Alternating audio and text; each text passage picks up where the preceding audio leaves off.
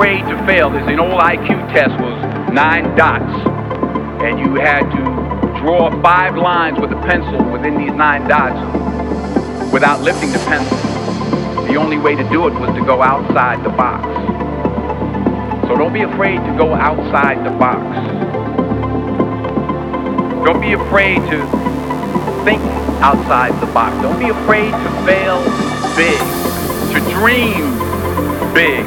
But remember, dreams without goals are just dreams, and they ultimately fuel disappointment. So have dreams, but have goals. Life goals, yearly goals, monthly goals, daily goals.